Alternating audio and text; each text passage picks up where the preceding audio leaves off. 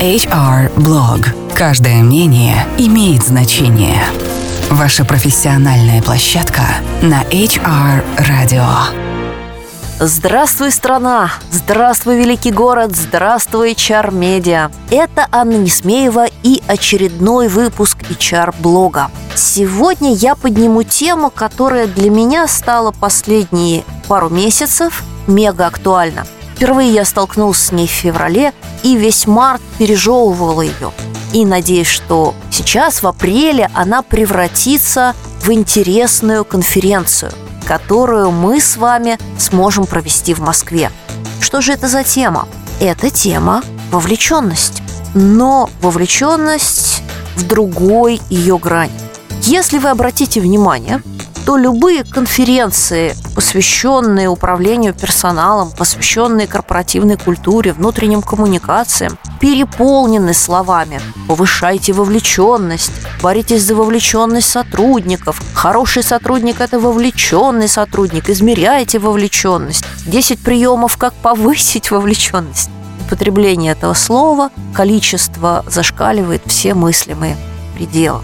И надо сказать, что последнее время а, мне все чаще в голову приходит мысль, что вовлеченность – это устаревшая история. Почему? Объясню вам сейчас. Если вы помните теорию поколений и э, все статьи, которые написаны по теории поколений, особенно посвященные миллениалам и поколениям Z, вы обратите внимание, что там говорится о том, что эти ребята крайне плохо реагируют на вовлеченность, их не интересуют корпоративные игры, карьеры, ценности и всякие прочие истории, и они гораздо больше ценят свое личное пространство. И разнообразные рекрутеры и специалисты по миллениалам дают советы о том, как с этим работать. Тема уже избитая. Но сегодня я думаю, что эта тема вплотную смыкается с тем, что мы называли дауншифинг и заговорили об этом там 5-7 лет назад когда взрослые состоявшиеся люди бросают свои карьеры, уезжают куда-то или радикально меняют свой образ жизни. Еще один интересный термин, который буквально в марте стал попадаться на глаза все чаще, это гостинг.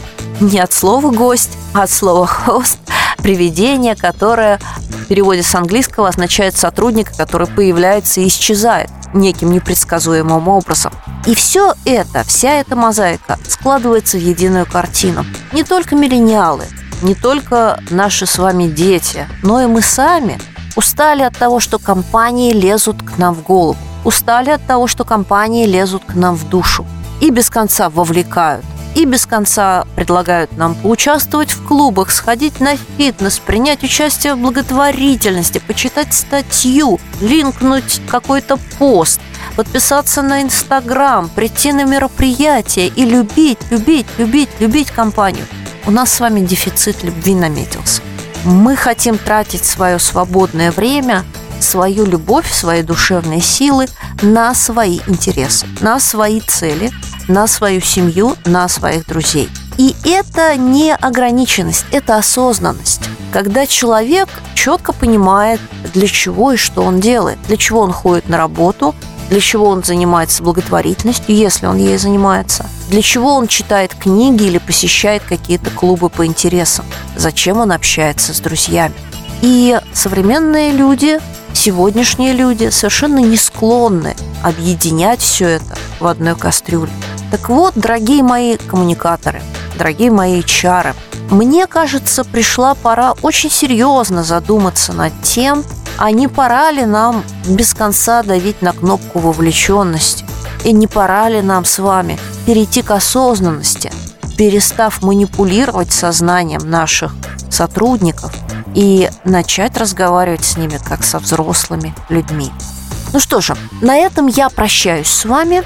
И надеюсь, что мы с вами вскоре увидимся на нашей очередной TED-конференции, которая будет как раз посвящена теме вовлеченности и осознанности. Это была я, Анна Несмеева. Услышимся через неделю на волнах HR радио. До встречи! Это был HR Blog, ваша профессиональная площадка на HR Radio.